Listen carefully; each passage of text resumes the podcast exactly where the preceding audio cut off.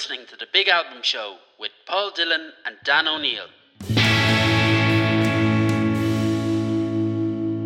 Hello and welcome to the latest edition of The Big Album Show with me, Paul. And me, Dan. Back to Black by Amy Winehouse was a musical release which came in one sense from the old musical world. By this, I mean it was released when the CD was still king and the music press and the mainstream media were still the dominant ways by which you would get your information about music when the album was released back in October 2006, Facebook was only open for business by a matter of weeks. Uh, Twitter would soon follow, and everything was about to change. So Amy was one of the last artists of the old school, signed by a major label, who released music in what you might now call the traditional way. Back to Black went on to sell in massive numbers. Think about this: 16 million copies worldwide, three point three and a half million copies in the UK alone. One of the biggest selling albums of the 20th first century so far. And it's not hard to understand why. It's emotional, it's intense, it's funny. It's a bit like Dan O'Neill in that sense. And Dan, what amazes me about this album, and I'm front loading my hot take here, is the fusion of sound, the mix of jazz, hip hop, this incredibly unique voice and we just can't really categorize Amy as belonging to any particular scene, but she's a scene all to herself. And that's something that can be said for just a handful of artists. A, musician that changed the face of music at that particular time. Because when you think about kind of the, the pop scene, I suppose, and um, when Amy came out with this album, it was very different. And I think Amy paved the way for the likes of Adele, the likes of Duffy, um, with this album. If you could compare this album um, to Frank, which is Amy's first album, there's definitely a change between the two albums. You yeah. know, we, we we we see Amy Winehouse develop into the kind of Amy Winehouse that's remembered in popular culture. Um, but throughout both albums, you hear her fantastic strong kind of contralto voice, um, which is kind of a deep, um, soulful um, voice. And you know, Amy Amy was always musical. So back in the back in the day before she was famous as a teenager she was involved in the national jazz orchestra in the uk um, on her mother on her mother's side she had uncles who were jazz musicians on her father's side I believe her grandmother was a, a, a, jazz singer. So she had all of these influences going into her head and she was listening to great jazz voices while other people were listening to, you know, E17 and the Spice Girls. But at the same time, as you mentioned in the introduction, Amy had a had a love for the likes of hip hop artists such as Nas, and then in in in her choice of producers and so on, she picked people connected with the hip hop world, and then in her lyrics, you can hear kind of hip hop lyrics come true in her music. Um, so there's so much to say about Amy Winehouse. Yeah, and you know, then people who listen to the Big Album Show know that we have complementary skills. You're the guy who can talk about music and play music, whereas I can only really do one of those things. Um, though of course I can play air guitar quite well and, and quite often. And um, but I think we should delve a bit into the music here. I mean, you touched on on some of it there, Frank. The first record, and I'll be frank, right? I'll just put it out there. I love Frank. It's a beautiful record in its own right. It mm-hmm. it's now almost forgotten because Back to Black is so big and um, that it just kind of I mean it, it defines Amy really as an artist. But but I mean Frank is great and um, you know it's a lovely listen. It's an easy listen, Frank. Let's be honest. Um, and there's such and such lovely performances by it. Oftentimes, you, you know, some of the promos that she did it was just her and her guitar. Oh, yeah. But musically, what seemed to happen was that something changed and um, things changed in her, in, in her life. And of course the, the personal is so much to the fore in, in Amy Winehouse. You're talking about an artist who bares her soul really.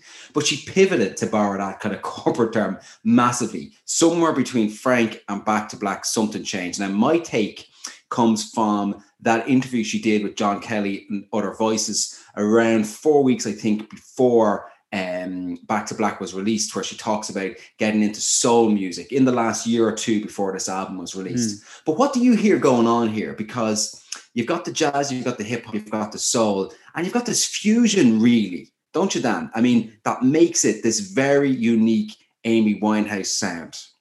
Yeah, definitely. Um, her her sound is completely unique because, first of all, every note that Amy Winehouse sings sounds like it's personal, and she's an artist that isn't afraid to kind of show her vulnerability.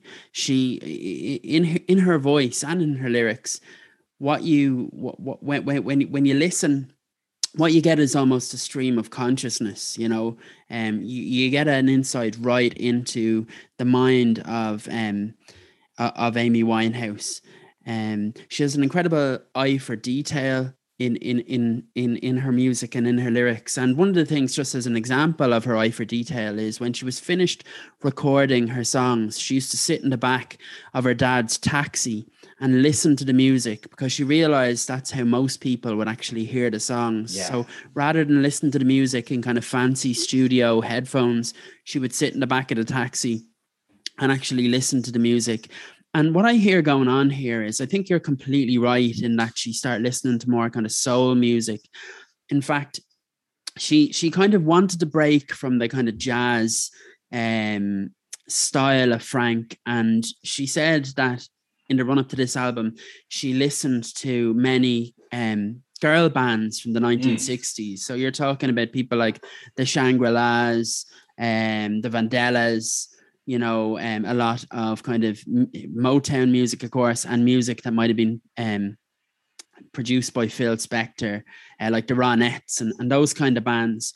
And, and, and that seems to be what she was listening to. And the interesting thing about this album is is although it's not kind of it's not hip hop we keep mentioning there's hip hop elements and one of the hip hop elements to the album isn't just the lyrics when you listen to the kind of instrumentation and the melody within the various songs on the album it's almost like Amy Winehouse and the, the two producers have sampled music as you would in hip hop from other artists. And and I have some examples that I might point to, but you can you, you can literally hear other songs yeah. in the music as if they were sampled, although they were played by by, by musicians afresh, you know. But but you, you hear so much going on. Yeah, and and no, no doubt about that, Alan. Just when you were when you were speaking there, it just reminded me of some of my own just favorite Amy Winehouse tunes. And my two personal favorites aren't actually on this record, but they're both covers. Um, Our Day Will Come, um, mm. which is you, you, know just sung so beautifully by Amy, but also the the old classic um, Will You Still Love Me uh, Tomorrow, um, which she covered just so beautifully and so effectively.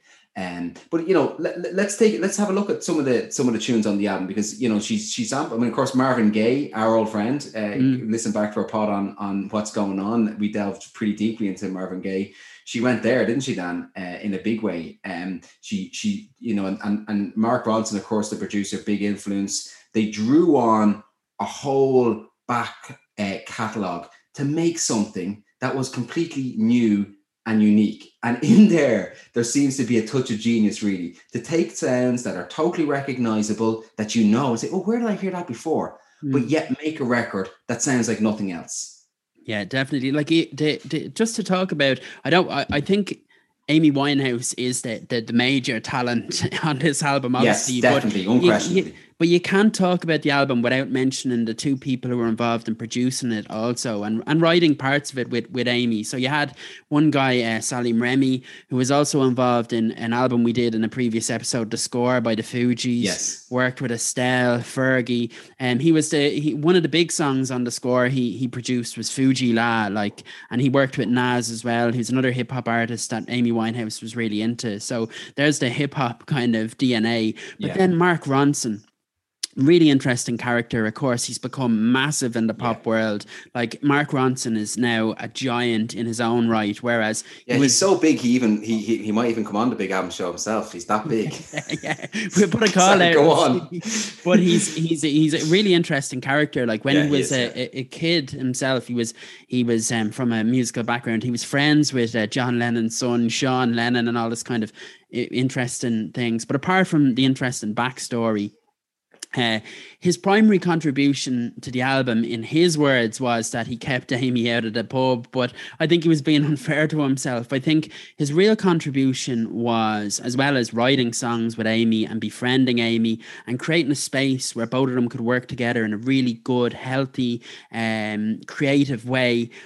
Another thing he did was he moved the recording of the album to a place called Daptown, Daptown Studios or Daptone Studios, I should say, in Brooklyn. And it's an analog studio. So rather than all of the machinery being digital, it was recorded as songs would have been recorded for the Marvin Gaye albums, the Motown albums, all, all of those things. And the local house band who were resident in the studio were called the Dap Kings and they played on the album. So you get this really genuine sound.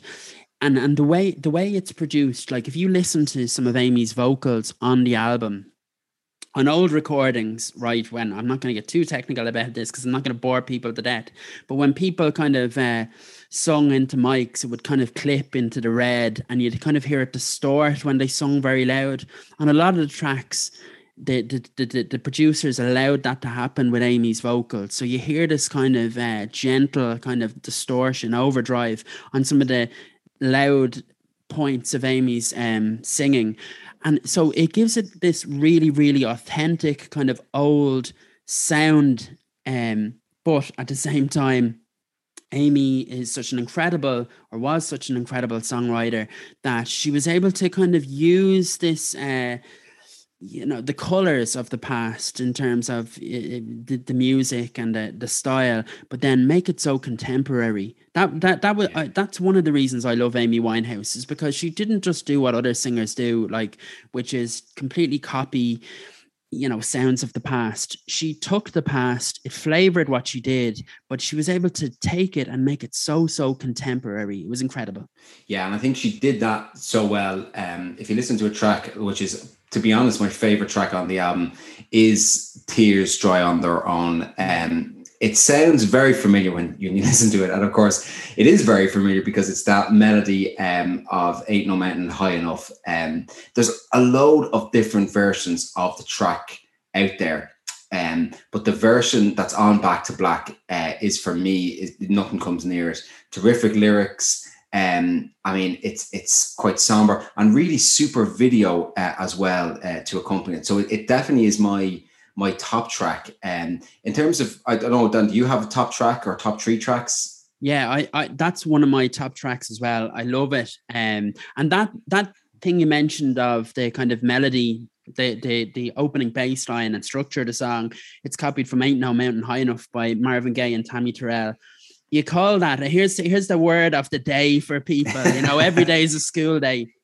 It's called interpolation. I only learned it myself today. So whereas sampling in hip hop is where you take uh, take an actual recording of something and put it into your song. Interpolation is where you take the melody and the sound, and even if you play it, I, I challenge re, uh, listeners to play the two songs back to back, and you'll hear how incredibly similar they are. Because basically, they took the sample and then just played the sample from scratch in the studio so it's almost exactly the same and it's it's it, it, once you realize that as you pointed out like you hear the song in a different way but the lyrics of that song are are are really incredible, as are the lyrics on all all of the songs. So you know.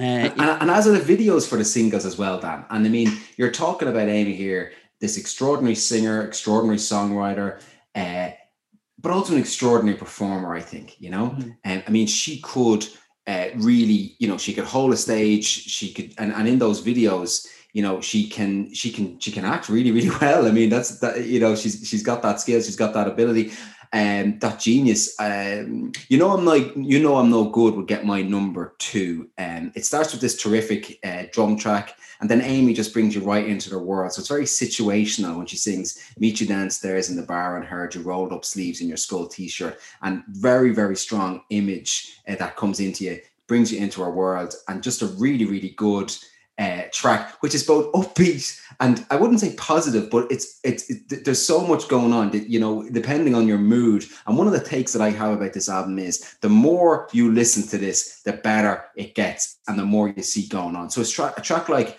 uh, "I'm No Good." There's a ton of cover versions out there um, and then, of course, there is the original. Now, it was a single. Uh, it charted at number 37 in the UK charts. So 36 uh, other songs sold more. Um, but there you go. It, that was 2007 when people were buying CD singles uh, in their tens of thousands.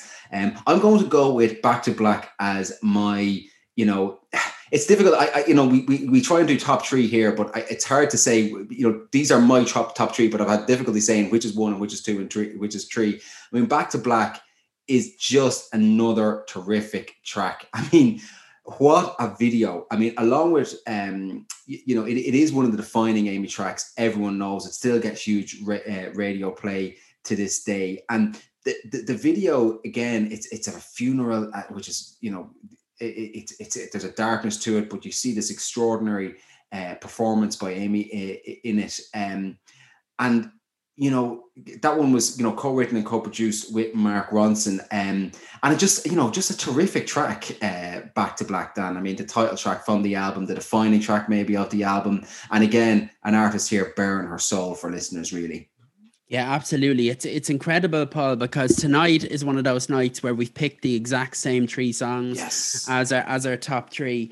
Um, just to take you back to the first one you mentioned again, I was going to say the lyrics because it goes back to something I was going to say earlier on is that you get a great example of the kind of stream of consciousness that you get on this album where you get to see into Amy Winehouse's mind. So, you know, ultimately it's a heartbreak song tears dry on her own um, and then you have the kind of the, the song um, ends with this kind of stream of consciousness narrative of Amy Winehouse wrestling with herself. So the lyrics go, even if I stopped wanting you, a perspective pushes me through. I'll be some some next man's other woman soon.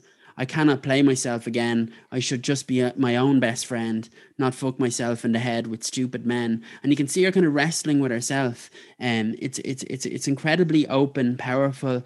Um, you know, it's, it's, it's just all there. And then the, the the next song you mentioned, you know, I'm no good an, a, another great example of an Amy Winehouse track because you can definitely see the hip hop influence here. If you listen to the kind of hip hop beat, it reminds me of um, uh, "Jump Around" by House of Pain almost. It, it, but but then the song is completely different from that track, obviously, um, and the lyrics then in that song are almost ci- cinematic.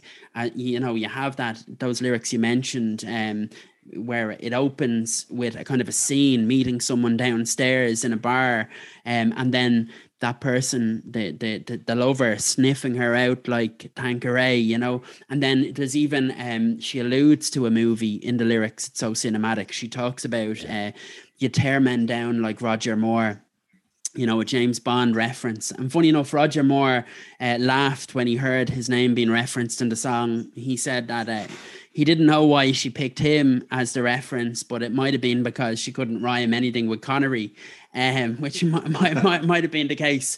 And then Black, Back to Black then is definitely, definitely the kind of defining Amy Winehouse song. And it's, it's, there is again, it kind of borrows it's it's highly influenced by a track by the Shangri-Las um, called Remember Walking in the Sand. Now the songs are very different, but if you listen to that song side by side with Back to Black, you can hear similarities. And writing in Mojo in June um, 2010, Mark Ronson gave an account of um, how they came up with the song. And you might indulge me and I just read that for a minute, Paul, because I yeah. think it gives a real insight into how the album was actually written, recorded, etc. So he, um, Mark Ronson said this. He said, "I'll never forget the first day I met Amy because it changed everything. It was in New York, March 2006, in the studio I used to have on Mercer Street. She told me she presumed I was some old guy with a beard like Rick Rubin.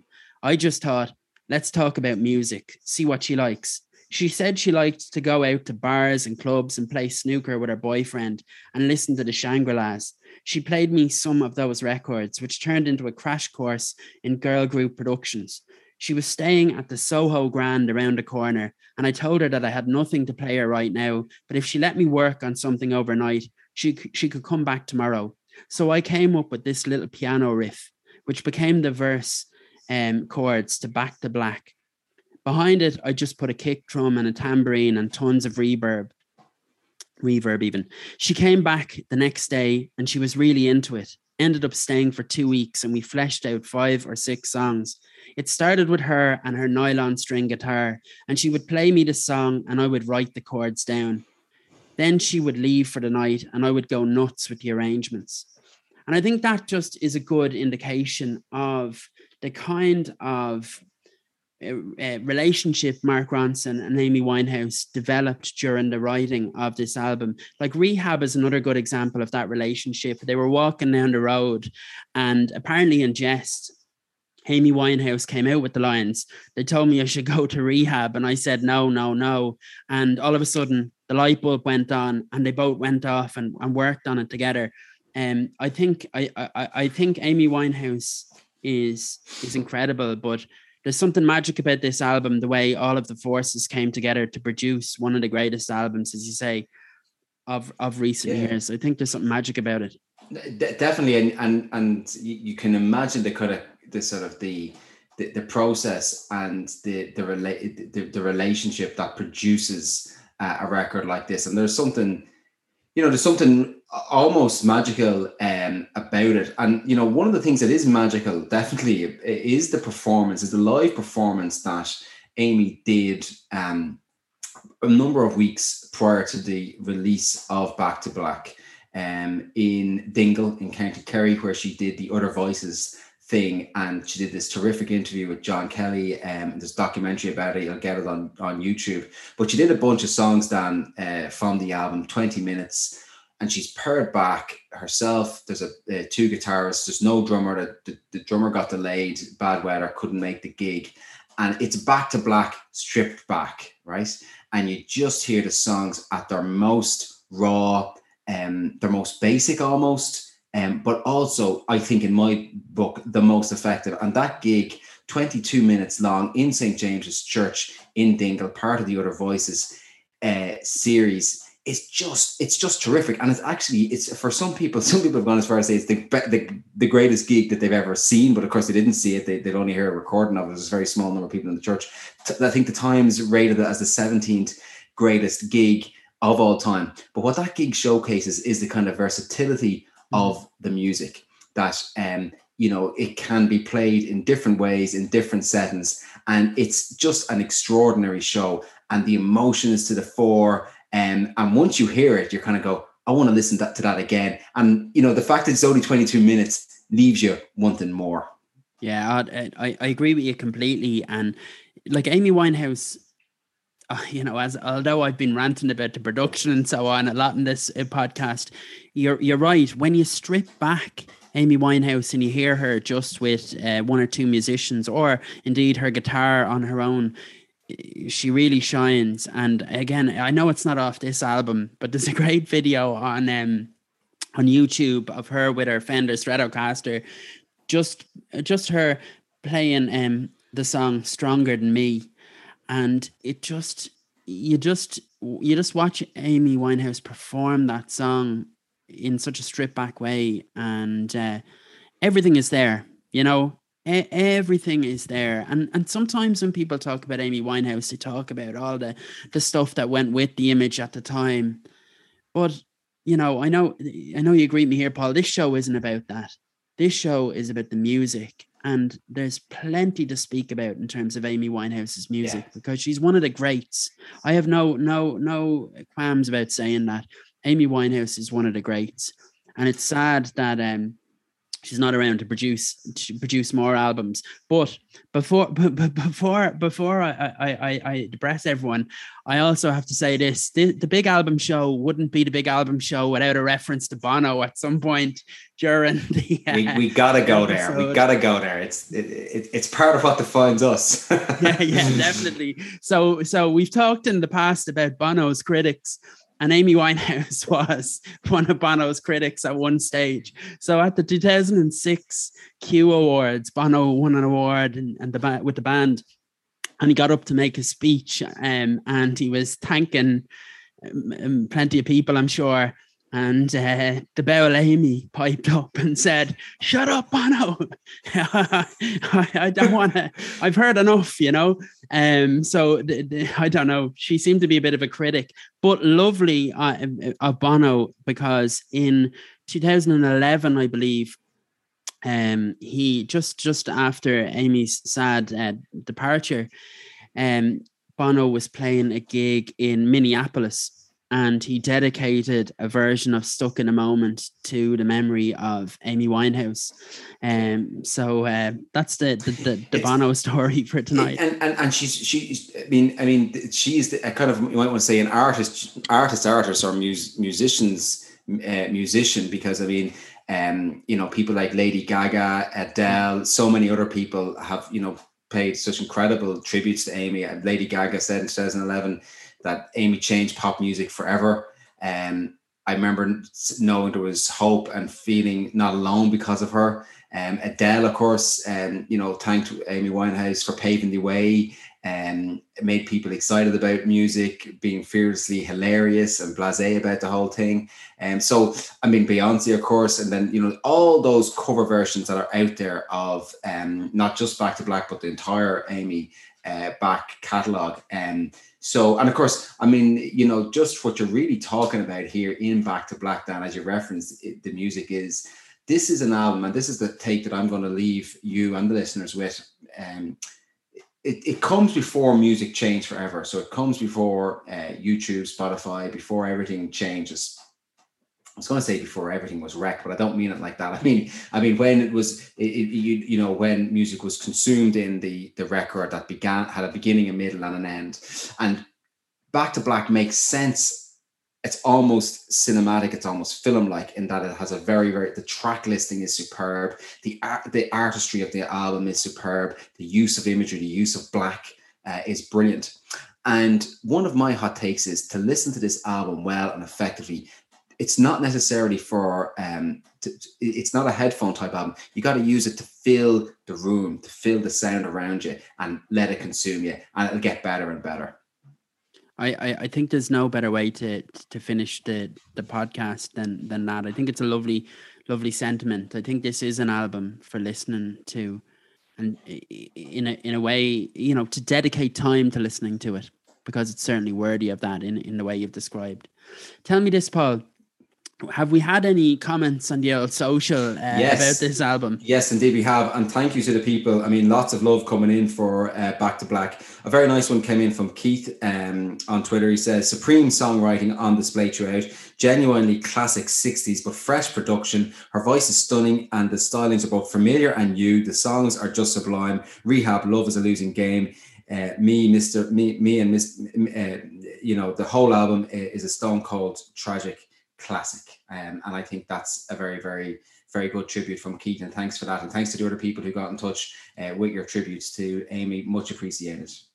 Yeah, and um, just thanks in general to people for listening to the podcast. Um, we've gotten incredible support, and um, a particular thanks to our, our, our, loyal fans, if you can call them fans at this stage, who who engage with us regularly on social media. We really, really appreciate that, and also to the guests that we've had on so far. Um, you know, Paul Page and Rick McMurray.